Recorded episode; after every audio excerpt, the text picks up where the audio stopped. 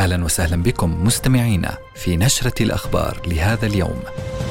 إنها السابعة والنصف ونشره اخباريه مفصله من رؤيا نستهلها بأبرز العناوين. في ظل هدنة موعودة تضارب في مساعي التوصل إلى اتفاق لوقف إطلاق النار والقاهرة محطة في قافلة المفاوضات. وفي تحرك أمريكي واشنطن تتشارك وعمان في أول إنزال جوي للمساعدات على قطاع غزة. وفي قطاع غزة نيران على الخيام مجزرة جديدة في رفح وجثث الشهداء تملأ الطرقات والحصيلة تتصاعد. ومحليا ضربة موجعة أسعار الخضار والفواكه تسبق رمضان بارتفاع مفاجئ وغير مسبوق وفي عالم الرياضة وفي الدوري الإسباني ريال مدريد يحل ضيفا ثقيلا على فالنسيا في ملعب المستايا أهلا بكم وإلى التفاصيل.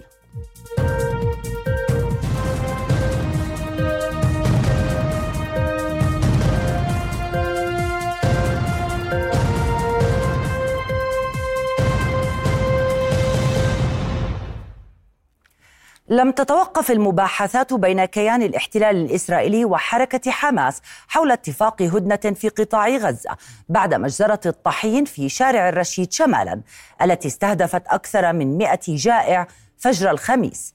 إذ من المقرر أن تستأنف تلك المفاوضات غدا في القاهرة بحسب ما أكدته مصادر أمنية مصرية بينما نفته مصادر إسرائيلية. مؤكدة عدم توجه أي وفد إلى القاهرة غدا ما لم تتلقى تل أبيب ردودا من حماس حول أسئلة تتعلق بالصفقة. ووسط هذا التأرجح في المعلومات حول مساعي التوصل إلى اتفاق بشأن وقف إطلاق النار في قطاع غزة أوضح مصدران أمنيان مصريان أن الأطراف اتفقت على مدة الهدنة وعلى إطلاق سراح الأسرى والمحتجزين. لكنهما أشار إلى أن إتمام الصفقة ما زال يتطلب انسحاب قوات الاحتلال من شمال غزة وعودة السكان. وبالتزامن كرر الوسيطان المصري والقطري التأكيد على ضرورة الإسراع في وقف إطلاق النار. إذ شدد كل من وزير الخارجية المصري سامح شكري ونظيره القطري محمد بن عبد الرحمن آل ثاني خلال لقاء جمعهما اليوم في الدوحة على حتمية التهدئة وتبادل الأسرى في أقرب وقت ممكن. نفذت القوات المسلحة الأردنية إنزالين جويين لمساعدات غذائية على مواقع عدة في شمال قطاع غزة وبمشاركة أولى للولايات المتحدة الأمريكية بثلاثة إنزالات نفذتها بثلاث طائرات على جنوب قطاع غزة. ومنذ بدء العدوان الإسرائيلي على القطاع نفذ الجيش العربي 25 إنزالا جويا بالإضافة إلى الاشتراك وتسهيل مهمة عشرة إنزالات جوية لدول شقيقة. وعن الإنزال الأمريكي نقلت وكالة رويترز عن مسؤولين أمريكيين قولهم إن الطائرات أسقطت 66 حزمة من المساعدات على رفح تضمنت أكثر من 35 ألف وجبة غذائية. وكان الرئيس الأمريكي جو بايدن أكد أمس أن بلاده ستنضم في الأيام المقبلة إلى عمليات إنزال المساعدات جوا على قطاع غزة. وفي الميدان في غزة ارتكب جيش الاحتلال مجزرة جديدة غرب مدينة رفح جنوب قطاع غزة استهدفت خيام النازحين في جوار مستشفى الهلال الإماراتي للولادة وبحسب وزارة الصحة الفلسطينية ارتقى في المجزرة عشرة شهداء. كما استشهد مسعف على رأس عمله داخل المستشفى الإماراتي. إلى ذلك ارتفعت حصيلة شهداء العدوان على القطاع منذ السابع من تشرين الأول أكتوبر إلى 30320 والإصابات إلى 71533 وكانت صحة غزة أعلنت أن الاحتلال ارتكب عشر مجازر ضد العائلات أدت إلى استشهاد 92 مواطنا وإصابة 156 آخرين خلال الساعات الأربع والعشرين. الماضية. تفاجأنا بانفجار قوي جدا للغاية. خرجنا من خيمتنا التي تبعد فقط عشرة أمتار أو خمسة عشر مترا عن الخيمة. تفاجأنا بتناثر الجثامين وجثة الشهداء على الأرض. ما يزيد على تسعة شهداء. كان بعضهم مصابا لإصابات خطيرة. كانوا يلفظون أنفاسهم الأخيرة. بين هؤلاء المصابين أطفال وكبار في السن من المارة الذين مروا من أمام هذه البوابة. لحظات الاستهداف. وعلى الصعيد الإنساني ارتفع عدد الشهداء بين الأطفال في مستشفى كمال عدوان في غزة إلى 13 طفلا جراء نقص الدواء وسوء التغذية. وكان المستشفى الذي يخدم محافظتي الشمال وغزة توقف عن العمل بشكل كلي بسبب نقص الوقود بحسب إدارة المستشفى. أما في وسط القطاع فيعاني محيط مستشفى الشفاء من دمار يفوق الكلمات. وفقا لما قاله مدير منظمة الصحة العالمية تيدروس جبريوسوس لافتا إلى أن منظمة الصحة العالمية وشركائها تمكنوا من الوصول إلى المستشفى شمالا لإيصال 19 ألف لتر من الوقود بعد توقف دام أكثر من شهر. وفي الضفة الغربية تواصل قوات الاحتلال حملات المداهمة والاعتقال ضمن عملية شبه يومية تتخللها مواجهات بين الجيش الإسرائيلي والفلسطينيين. وقد اشتعلت المواجهات في الضفة الغربية اليوم على محاور عدة حيث نفذ جيش الاحتلال سلسلة اقتحامات بالآليات والجرافات العسكرية في مدن رام الله قلقيلية والخليل. تخللها عمليات دهم وتفتيش لمنازل المواطنين وتجريف الشوارع. وعلى وقع تلك الاقتحامات والاعتقالات أكدت وسائل إعلام عبرية إصابة مستوطن في عملية طعن في منطقة الظاهرية في محافظة الخليل. وحتى الآن لم يتم القبض على منفذها. شيعت جماهير غفيرة في قرية كفر نعمة غرب مدينة رام الله. جثمان الفتى محمد الديك بعد ساعات من استشهاده متأثرا بإصابته برصاصة في الرأس. أطلقها عليه جنود الاحتلال من مسافة صفر خلال اقتحامها القرية. اقتحمت قوات الاحتلال فجر اليوم السبت قرية كفر نعمة غرب رام الله وانسحبت بسرعة استعدادا لكمين راح ضحيته الطفل محمد الديك. فبعد أن ظن أبناء القرية أن الاحتلال قد غادر بالكامل وبدأ الشبان بالتحرك بالشوارع بأمان باغت جندي حاقد الطفل محمد برصاصة مباشرة بالرأس من مسافة لا تتعدى بضعة أمتار. بكي يحب الحياة كل يوم ما بدي أساوي وبدي أعمل بدي أطلع الجزائر أوفي تعليمي. بس اليهود ما بخلوناش ما بخلوناش قطعة الأحلام. حسبنا الله ونعم الوكيل فيه. حسبنا الله ونعم الوكيل فيه. جريمة لم تشفي غليل الجنود الحاقدين الذين انهالوا بكل وحشية على الطفل محمد بالضرب على الرأس وهو ينزف حد الموت على الأرض. لم يسمحوا لأبناء القرية بإسعافه أو لطواقم الهلال الأحمر الفلسطيني بالوصول إليه إلا بعد أن أطلقوا رصاصة ثانية عليه من مسافة الصفر. فاستشهد وهو بطريقه إلى المشفى.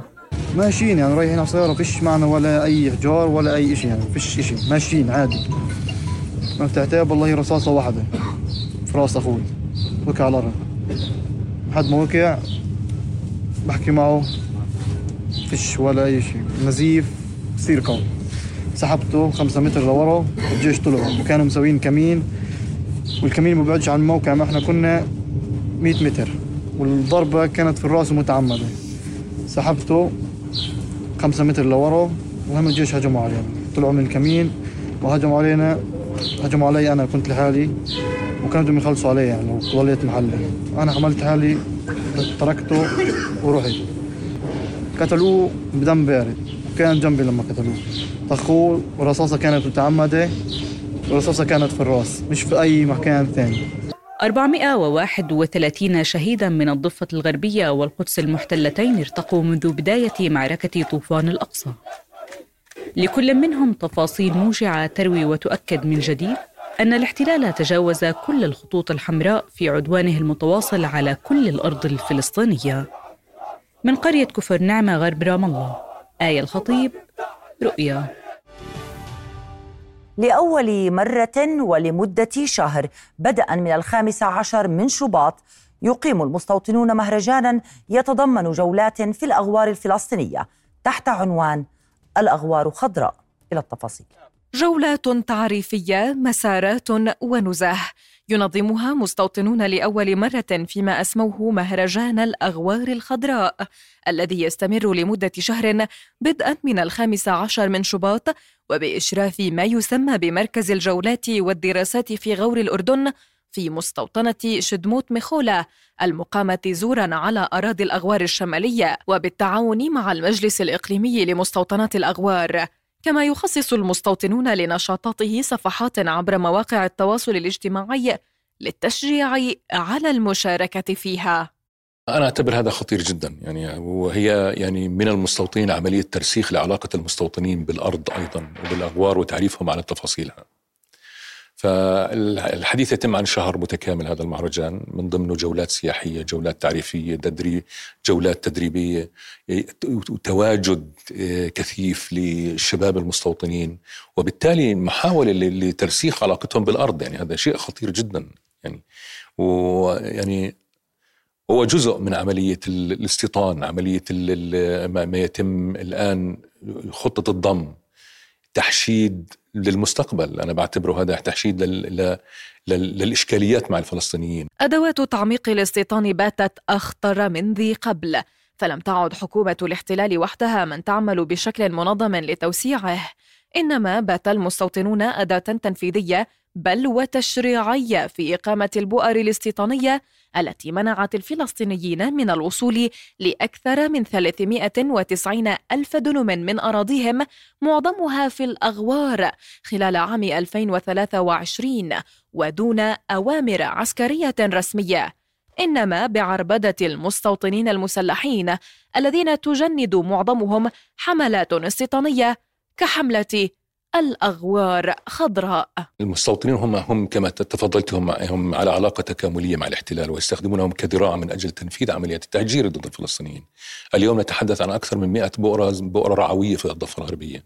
ما معنى بؤرة رعوية؟ وخصوصا في مناطق جيم بؤرة رعوية بمعنى أنه مستوطن أو مستوطنين أو مجموعة مستوطنين يأتوا لهم بقطعان من من المواشي وبالتالي يقلدون يقلدون الطريقة الفلسطينية في في العيش في العيش وخصوصا التجمعات البدوية.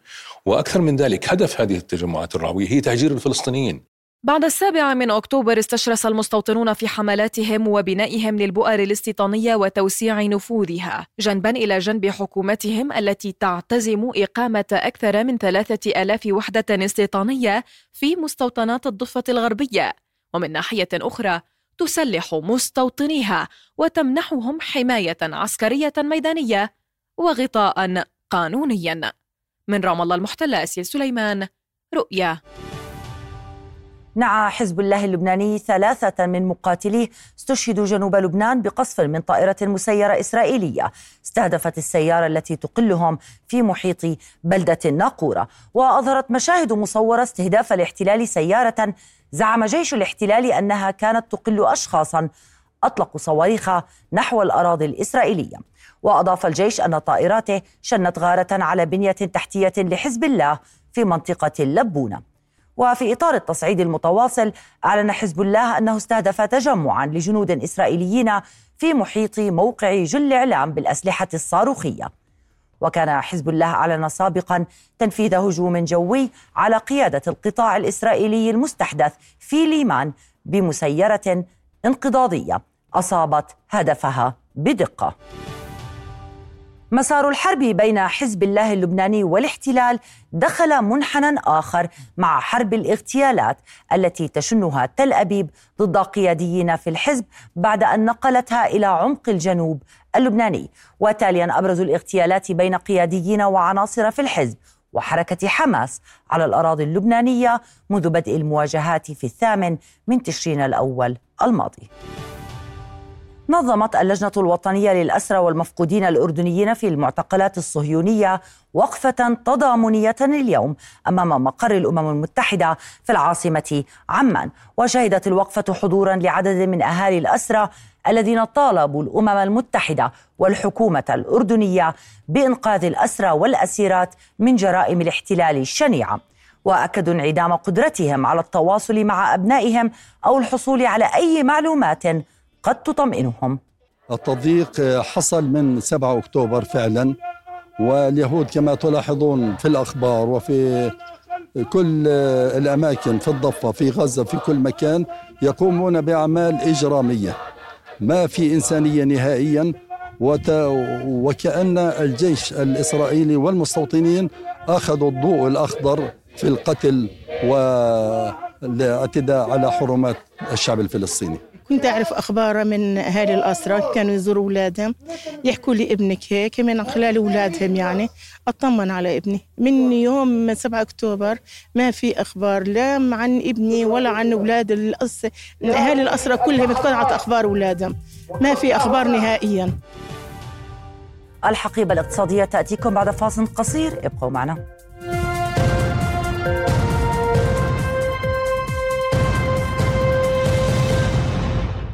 أهلا بكم.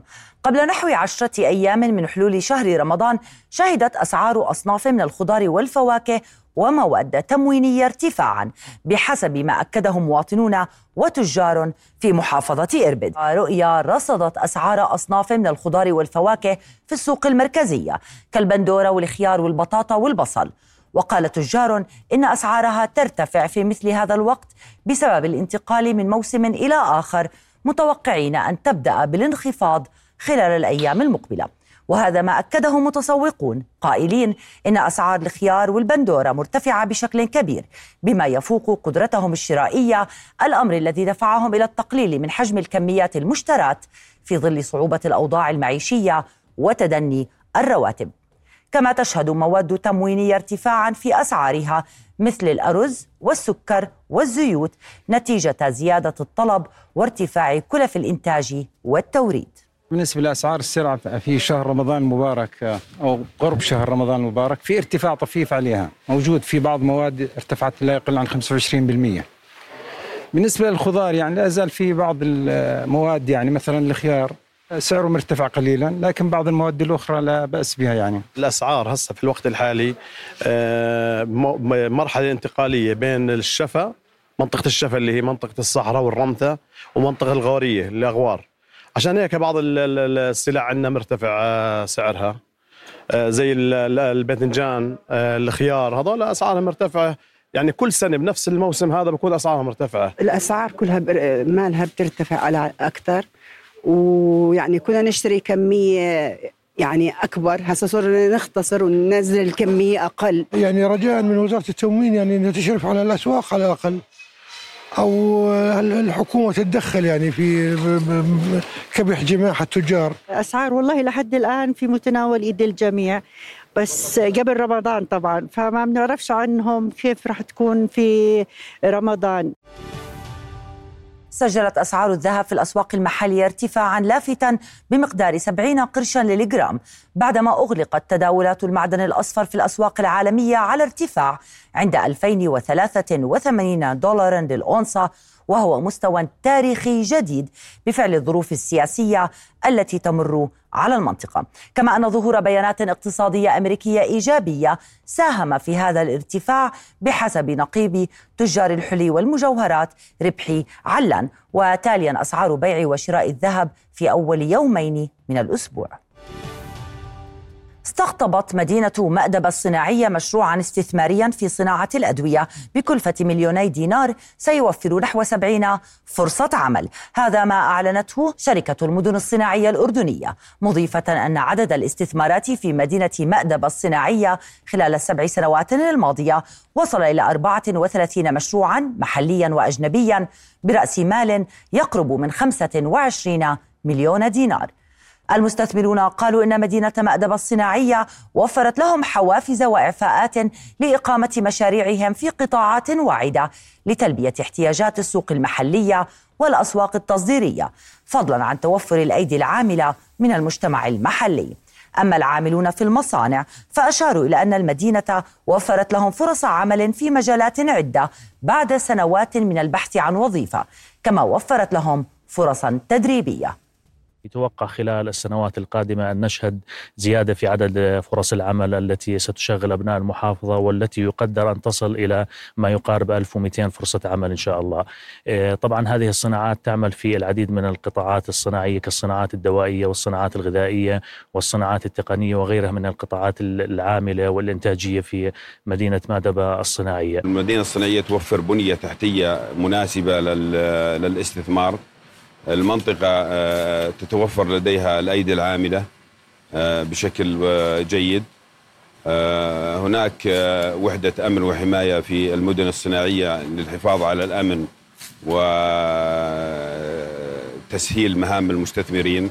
ما لقيت شغل إلا هون. إجيت تقدمت من سنة تقريبا. ما كنت متقنة العمل ولا بعرف أي إشي بالنسيج. كان عندي معلمة إلي يعني زي متدربة ليدر إلي علمتني لمدة أسبوع وهسه بعد سنة الحمد لله صرت بتقن الشغل تمام. لضبط الأسعار في مدينة رفح جنوب قطاع غزة يجول ممثلون عن لجنة الحماية الشعبية في الأسواق لبيع السلع وفق الأسعار المعلنة. فيما يتساءل غزيون عن توقيت هذه الحملة. من هؤلاء وماذا يفعلون؟ هذا ما تبادر في أذهان الغزيين فور رؤيتهم للمرة الأولى. ليجدوا الإجابة في فعلهم الذي يتلخص في محاولتهم ضبط الأسعار وحالة السوق التي تشهد الكثير من الارتفاع من قبل تجار الجملة وباعة المفرق حتى تلك التي تصل كمساعدات للغزيين. الملثمون كما يلقبون أو لجنة الحماية الشعبية هي لجنة تتبع لوزارة الداخلية كشفت عن نفسها بعد أن تعمد الاحتلال استهداف الأجهزة الأمنية التي تؤمن دخول المساعدات إلى قطاع غزة. بإذن الله تعالى اليوم تم إبلاغ جميع التجار وجميع أصحاب البسطات داخل الأسواق بأنه سيتم غدا بإذن الله التنفيذ الفعلي لخفض الأسعار ورجوع الأسعار إلى سعرها الطبيعي كما تحدده وزارة الاقتصاد داخل هذا البلد الأمين. المواطنون لم يلمسوا أي تحسن في أسعار البضائع كما استنكروا صحوة هؤلاء. بعد خمسة أشهر من الحرب. طب أنا بدي أسأل وين كانوا من أول الحرب؟ وين كانوا حاليا؟ طلعوا. ملتمين. ملتم بتخوف مين؟ الملتم كان لازم أشوفهم الحين. هاي الأسعار زي ما هي وزادت سوء كمان. إحنا في جوع. شمال غزة أهلنا طلعوا فيهم. وين هم عن سرقة المساعدات اللي بتوصل للناس؟ بقدر أسأل وين هم؟ المساعدات بتنسرق. كابولاتنا اللي بتجينا إعانة بتنسرق بنشوفهاش طب وين هم عنها؟ يعني اليوم أجوا يا سبحان الله يطلعوا. طب كان انفرض على التاجر. هم مساهمين في الكلام. والله إذا اللجان الشعبية عملت ورخصت الأسعار إحنا معهم. قلبا وقالبا أما ما صارش غير كلام على الفاضي. بلقيت اللجنة المقاومة تاعت رفح هذه بتروح على رزقية. صراحة أنا شفت بعيني بقول لك. أما على التجار فيش ولا واحد بدور هم يروحوا على الراس الكبير يروحوا على المعابر. روح على رأس الحية.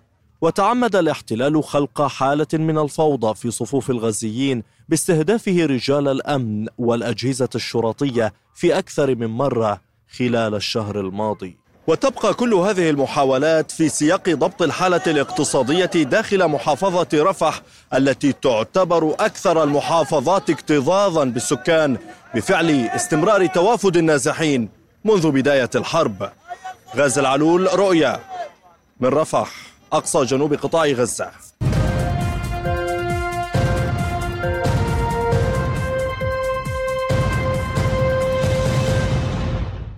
بتكلفة بلغت مليوني دينار بدأ مركزان صحيان أوليان في منطقتي الياروت ومدين في محافظة الكرك باستقبال المراجعين بعد افتتاحهما من قبل وزير الصحة الدكتور فراس الهواري الذي وضع أيضا حجر الأساس لمشروع إعادة بناء وتطوير مركز صحي غور المزرعة بتكلفة تقدر بمليون وتسعمائة ألف دينار.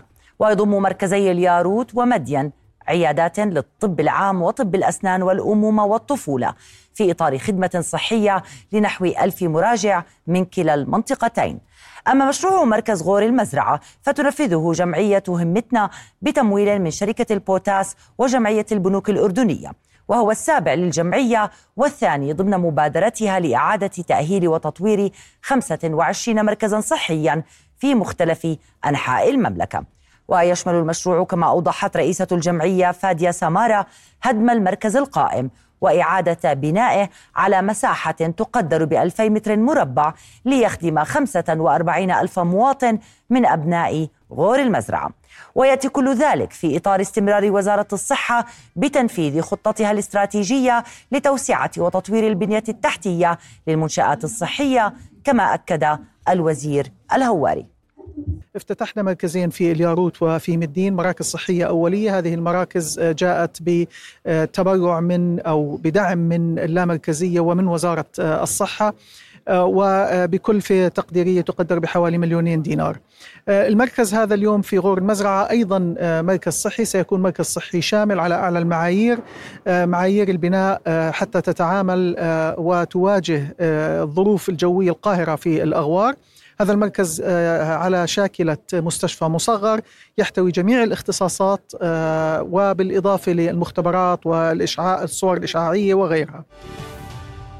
اختير لواء المزار الجنوبي في محافظة الكرك مدينة للثقافة الأردنية لعام 2024 ويحتضن المزار الجنوبي إرثا دينيا وتاريخيا متمثلا في أضرحة الصحابة وأرض معركة مؤتة. الخالدة. سعيا في تسليط الضوء على المنجز الثقافي والفني. اختارت وزارة الثقافة لواء المزار الجنوبي في محافظة الكرك لواء للثقافة لعام 2024 ضمن عدة أسس ومعايير نهجتها لوضع اللواء على خارطة الثقافة في الأردن. هذا الملف يحمل الكثير من البرامج والمشاريع. لا لم يكن اختيار هذا المزا هذا المكان هذه هذا اللواء إلا إلا لأنه قدم ملف متكامل. مشاريع ثقافية آه، تشاركية مع التنميه كما قلت الثقافة لا تعيش بعزله نحن ننظر للثقافة برؤية شمولية تكاملية. آه، مشروع ثقافي تربوي مشروع ثقافي تربوي زراعي سياحي مشروع الصناعات الإبداعية. من أجل أن يعكس هذا هذه تعكس هذه البرامج وهذه الفعاليات على حياة الناس. نحن نريد لنوعية الحياة أن تتقدم. اليوم في النص الذي كتبته لافتتاح المدينة قمر الثقافة. المزار هي قمر الثقافة وهي تتوسط المملكة جغرافيا ما شمالها الشمال وما جنوبها الجنوب بمعنى آخر أن الوسط دائما هو الذي يفضي إلى البعد الحضاري المتمكن. هذا اللواء الذي يمتد على مساحة تقدر بأكثر من 400 كيلو متر مربع يحوي العديد من الأنشطة والمجالات الثقافية ويرى أهالي اللواء بأنه بحاجة لتفعيل الأنشطة وزيادة عدد المراكز للوصول إلى حالة ثقافية متكاملة. الواقع أنه المزار هو فيها فيها بنية تحتية. لو ما فيها كان ما ربحت الملف. يعني الملف أنا كنت بلجنة لجنة تقييم الملف وجدناه يعني زاخر في كل البنية التحتية. بس دائما نحب المزيد يعني نطور. نشعر ونعاني من وجود قلة في المسارح الثقافية. وقلة في البرامج الثقافية المتنوعة في الكرك. وهنالك طاقات شبابية بمحافظه الكرك ولبواء المزار الجنوبي طاقات شبابية كبيرة. نتمنى ان ان أن يتم اتساع رقعة المحور الثقافي على هؤلاء الأشخاص وإخراجهم إلى إلى حيز الوجود. وشهد حفل إشهار لواء المزار الجنوبي لواء للثقافة لعام 2024 إشعال شعلة الثقافة فيه. ورافقه معرض فني وآخر للحرف اليدوية. يضم لواء المزار الجنوبي قرابة 30 قرية ومدينة وما يزيد على 80 ألف نسمة. يطالب الغالبية منهم برفع مستوى النشاط الثقافي وزيادة المراكز والبنى التحتية المخصصة لها. فهل سيكون اختياره لواء للثقافة نقطة تحول بالنسبة لهم؟ من محافظة الكرك أسامة القضاء رؤيا. قال رئيس مجلس النواب أحمد الصفدي إن المرأة الأردنية أثبتت كفاءة ومقدرة في كل المواقع التي شغلتها وإن مسألة دعمها وتمكينها هي محط اهتمام جلالة الملك عبد الله الثاني منذ بداية عهده. الصفدي تابع خلال لقاء عقده ملتقى المرأة الأول لحزب الميثاق الوطني تحت عنوان المرأة الأردنية في مسيرة التحديث أن المرأة الأردنية برهنت قدرتها العالية على إدارة الشأن العام. أهم تحدي يواجه المرأة الأردنية هو التحدي الاقتصادي وليس فقط في الأردن هو آه، آه، مشكلة عامة عند جميع السيدات ولكن هي موجودة في آه، جميع المحافظات. نسبة المشاركة الاقتصادية للمرأة قليلة جدا هي نسبتها 14.5% وتأتي في المرتبة ال 145 من 147 دولة في الإحصائيات. أيضا هنالك التحدي السياسي. هنالك ثقافة مجتمعية آه، تحول دون آه، آه، القناعة بوجود المرأة في مواقع صنع القرار. تمكين المرأة وتشجيعها في الانخراط بالحياة الحزبية لأنه إحنا بنعرف إنه هلأ الحياة الحزبية هي المدخل لكل شيء في في مجتمعنا الأردني. فإحنا كل ما شجعنا المرأة بشكل أكبر كان زاد حماسها وانخراطها في العمل السياسي والاجتماعي. في البلقاء بحثت جلسة نقاشية في قانون الانتخاب والأحزاب في مقر هيئة شباب كلنا الأردن بمشاركة نخبة من الشباب والشابات. وزير الشؤون السياسية والبرلمانية حديث الخريشة أكد أن البيئة السياسية في الأردن مثالية للعمل الحزبي لفئة الشباب والمرأة. كما أشار إلى أن حرية العمل الحزبي مصونة ضمن القانون ولا سلطة للوزارة أو الحكومة على الأحزاب على حد تعبيره. كانت أيضا هي مناسبة بالنسبة لنا أن ندعو الشباب والشابات على ضرورة الانخراط بالعمل السياسي البرامجي التي تمثل الأحزاب السياسية وأيضا المشاركة السياسية بأهم بعد من أبعادها وهي المشاركة في الانتخابات النيابية القادمة. بنتمنى إنه إنه الشباب يكون نسبة المشاركة منهم فاعلة وكبيرة ويكون نسبة كبيرة منهم اختيارهم دائما. الأفضل حتى إحنا كمان بالعمل السياسي آه، الجماعي المنظم بيكون دائما عطائنا آه، أكبر أكبر بكثير وإحنا كهيئة شباب قانون الأردن راح ننفذ مشروع آه، تمكين السياسي في مختلف محافظات المملكة مع مجموعة من شركاء العمل. حتى كمان شبابنا يكونوا على على دراية تامة بالمنظومة أو تطوير المنظومة السياسية والتعديلات الدستورية اللي تمت والقوانين قانوني الأحزاب والانتخاب. تحت شعار ليلة لفلسطين أقامت مؤسسة فلسطين الدولية حفل عشاء خيري. تضمن تكريم شخصيات وطنية من بينها السيد ميشيل الصايغ الرئيس التنفيذي لمجموعة الصايغ الذي اختير رجل الإنجاز للعام 2024 وكرم أيضا سفير دولة فلسطين لدى المملكة المتحدة الدكتور حسام زملط والشاعر اللبناني شوقي بزيع والسوبرانو الأردنية زينة برهوم. ريع الحفل رصد لصالح برامج المؤسسة الطبية والإنسانية المخصصة لقطاع غزة. وتعنى جمعية فلسطين الدولية بمشاريع خيرية على الساحة الفلسطينية من بينها مشروع تنمية المهارات الطبية الذي درب منذ قرابة 12 عاما نحو 150 طبيبا و50 ممرضا.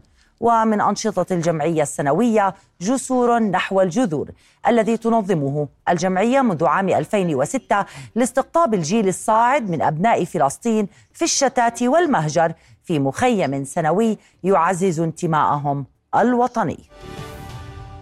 في السلط أقيم زفاف جماعي لمئتي عريس وعروس من الأيتام وفاقدي السند الأسري على مسرح الأرينا في جامعة عمان الأهلية. وبإشراف وزارة التنمية الاجتماعية ودعم من مؤسسة خليفة بن زايد الإنسانية نفذت مبادرات الزفاف الجماعي الرامية إلى التخفيف من تكاليف الزفاف وتقديم المساعدة في ظل الظروف الاقتصادية الراهنة.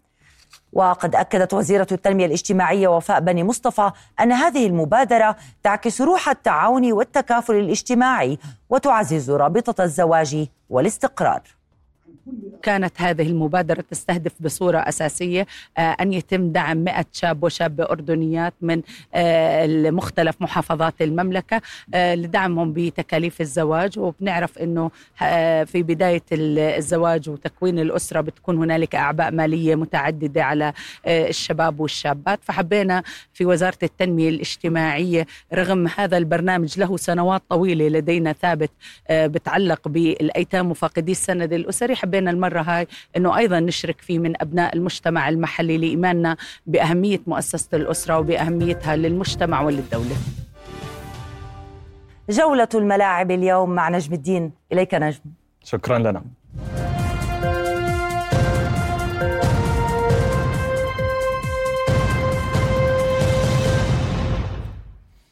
أهلا بكم. حقق فريق مغير السرحان فوزا مثيرا بهدف في الوقت القاتل على فريق معان في المباراة التي جمعتهما لحساب الجولة الثالثة عشرة من الدوري من دوري المحترفين. وسجل محمد أبو الذهب هدف مغير السرحان اليتيم في المباراة التي أقيمت اليوم على ملعب الأمير محمد في الزرقاء. وبهذا الفوز صعد مغير السرحان للمركز السابع عشر بأربع عشرة نقطة. وفي المباراة الأخرى حقق شباب العقبة الفوز على الأهلي بهدفين لهدف ليعود العقبة للمركز الخامس بأربع عشرة نقطة. انطلقت يوم أمس منافسات بطولة الأردن المفتوحة لبناء الأجسام في قاعة رشيد لزيود في مدينة الحسين للشباب وشهدت البطولة مشاركة واسعة من الأندية والمراكز الرياضية المنتسبة لاتحاد بناء الأجسام واللياقة البدنية وسط حضور لافت للجماهير.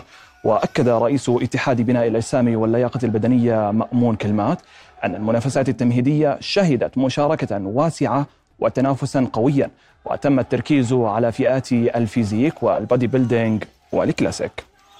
بطولة الاتحاد أول بطولة لنا بعام عام 24 آه عندنا عدد السنة اختصرت البطولة على يوم واحد بدل بطولة بدل بدل يومين. آه، طبعا الأوضاع الاقتصادية أثرت على على اعداد المشاركين السنة بس مقابل هذا الشيء عندنا النوعية كانت أفضل. آه، كمستوى جمال عضلي وكمستوى اللاعبين الفيزيك. آه، طبعا البطولة هي حظيت بثلاث كروت احتراف من قبل الاتحاد الدولي. دعم للاتحاد ودعم للاعبين الأردنيين حتى يتسنى لهم المشاركة في بطولات دولية طبعا بخارج الأردن. وإلى إسبانيا حيث يسعى ريال مدريد للحفاظ على صدارة الدوري الإسباني بفارق مريح عن منافسيه عندما يحل ضيفا على فالنسيا الليلة ضمن منافسات الجولة السابعة والعشرين. تفاصيل أكثر في هذا التقرير. على ملعب المستايا وفي قمة دائما ما تحمل الكثير لعشاق كرة القدم سيحل ريال مدريد ضيفا ثقيلا على فالنسيا. ريال مدريد المتربع على عرش صدارة الليغا الإسبانية يعي تماما مدى أهمية وحساسية هذا اللقاء إن كان داخل الملعب أو حتى على المدرجات. فجميعنا يذكر حادثة فينيسيوس حينما وجهت مجموعة من جمهور فالنسيا إساءات عنصرية بحق اللاعب البرازيلي وها هو فينيسيوس يعود لهذا الملعب من جديد ويحظى بثقة مديره الفني كارلو أنشيلوتي الذي أثنى عليه قبل هذه المواجهة. فينيسيوس مستعد للعب أفضل مباراة ممكنة كما يفعل دائما. يريد لعب كرة القدم ويبذل قصارى جهده ليكون في أفضل حالة ممكنة للاستفادة القصوى من مهاراته. أهداف عدة يطمح لتحقيقها الفريق الملكي من خلال هذه المواجهة. أهمها عدم التفريط بالفارق النقطي المريح بينه وبين أقرب ملاحقيه جيرونا. سنلعب في مدينة تعرضت الأسبوع الماضي لمأساة وأعتقد أن هذا شيء صعب نسيانه نريد أن نقدم الدعم الكامل للعائلات المتضررة ولذلك أعتقد أن علينا تقديم أفضل مباراة ممكنة وأنا متأكد من أن فالنسيا يفكر بنفس الطريقة. Por parte nuestra eh, pienso que también el Valencia piensa lo mismo. مواجهة فالنسيا تعد بمثابة الإعداد الأمثل لريال مدريد لخوض مواجهة إياب دور الستة عشر من دوري أبطال أوروبا أمام لايبزيغ الألماني. على الجهة المقابلة يدخل فالنسيا هذا اللقاء متسلحا بجماهيره من أجل تحقيق نتيجة إيجابية من شأنها أن تبقي على حظوظ الفريق في احتلال أحد المراكز التي تؤهله للعب في البطولات الأوروبية الموسم المقبل. وإلى عالم التنس حيث واصل الأسترالي أليكس ديمينور حملة الدفاع عن لقبه بنجاح في بطولة أكابولكو ببلوغه المباراة النهائية. ونجح ديمينور في التغلب في نصف النهائي على البريطاني جاك درابر بواقع 6 3 2 6 و4 0 قبل انسحاب درابر من المباراة بسبب الإصابة ليصبح ديمينور أول لاعب منذ عام 2023 يصل إلى نهائي أكابولكو لعامين متتاليين. وضرب الأسترالي موعدا في المباراة النهائية مع النرويجي مع النرويجي كاسبر رود الذي أطاح بدوره بالدنماركي هولجر رون. حقق فريق بوستن سلتكس فوزا كبيرا على نظيره دالاس مافريكس بنتيجة 138 نقطة مقابل 110 نقاط ضمن منافسات دوري كرة السلة الأمريكي للمحترفين. ويعود الفضل بفوز سلتكس إلى اللاعبين جايسون تاتم وجلاين براون حيث تمكن تاتم من إحراز 32 نقطة فيما سجل براون 25 نقطة. ليقود سلتكس لتحقيق الانتصار العاشر على التوالي وتصدر جدول الترتيب العام للبطولة. ختام النشر الرياضية. عودة لك لنا. شكرا نجم. وبهذا أيضا نكون قد وصلنا إلى نهاية نشرتنا الإخبارية. شكرا المتابعة بأمان الله.